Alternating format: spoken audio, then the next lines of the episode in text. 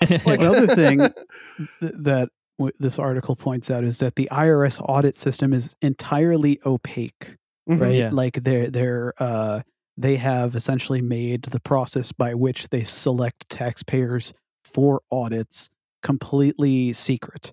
So, uh, and also to elaborate on what you said, John, about correspondence audits, Mhm. right? Like, if you're a millionaire, you're getting like a correspondence audit, right? They're just sending you a letter being like, hey, we need you to fill out form A61ZXBY, whatever. Mhm. But if you're a poor person, you claim the earned income tax credit, you, ter- you claimed like child tax credit, they're sending an armed agent of the state to your house to collect your money. Do IRS and if agents you- really have guns? Uh, yes, actually. So, Oh, they have like um, enforcement agents in the Do IRS. IRS agents carry guns. The IRS also had about 2,100 special agents that carry firearms. Oh, so not all of them, that's but a not lot. all of them. They got a lot. So, yeah. So yeah, so this year it came out that the IRS was spending millions of dollars on rifle rounds, shotgun shells, and rounds of ammo for automatic firearms. And uh, in uh, the year tw- 2022, they spent at least a million dollars on ammunition. So What, yes. You can't get your rocks off militarizing the police. You got to militarize the fucking IRS. Yes, dude. so- What's so next? The, the Fish and Game Administration yeah, is going like to the blow my head off. administration, like So- a, a fucking park ranger is gonna shoot me because I'm feeding a bear. to kind of put this whole like IRS thing into place as a puzzle piece as part of a much larger thing, right? Okay.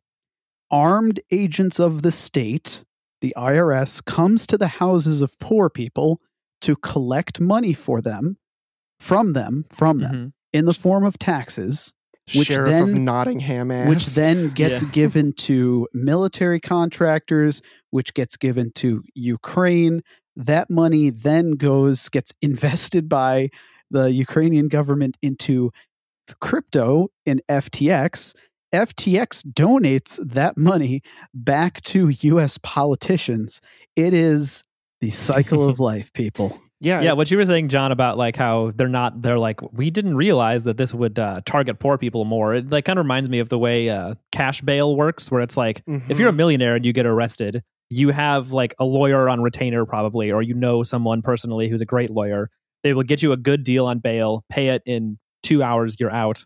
If you're poor, it's like maybe if you're really lucky, like someone will come through in your family and like put your put their like house, your family house up as bail Yeah. and get you out, or like scrounge together the cash or whatever. But Mhm. the system can kind of just pretend like, well, we just ask the same amount from everyone. So if you can't pay, you have to wait in jail, and that's your own fault. And it like, I mean, I feel like cash bail barely even hides the classism, but like it can just claim neutrality and claim that they're not like trying to hold poor people in jail longer or anything. right. Yeah. So uh, armed agents of the state are coming to your home to take your money. And if you are a millionaire, you can just have your lawyer write them a letter, your accountant write them a letter and be like, no, I like keeping my money. But if you're Yeah. poor, they're coming to your home to steal your money. Meanwhile, if you're Sam Bankman Fried, you simply hire the same lawyers that Ghislaine Maxwell and El Chapo used. Hell yeah. Really? Is that true? He wanted the oh best. Oh best. my god.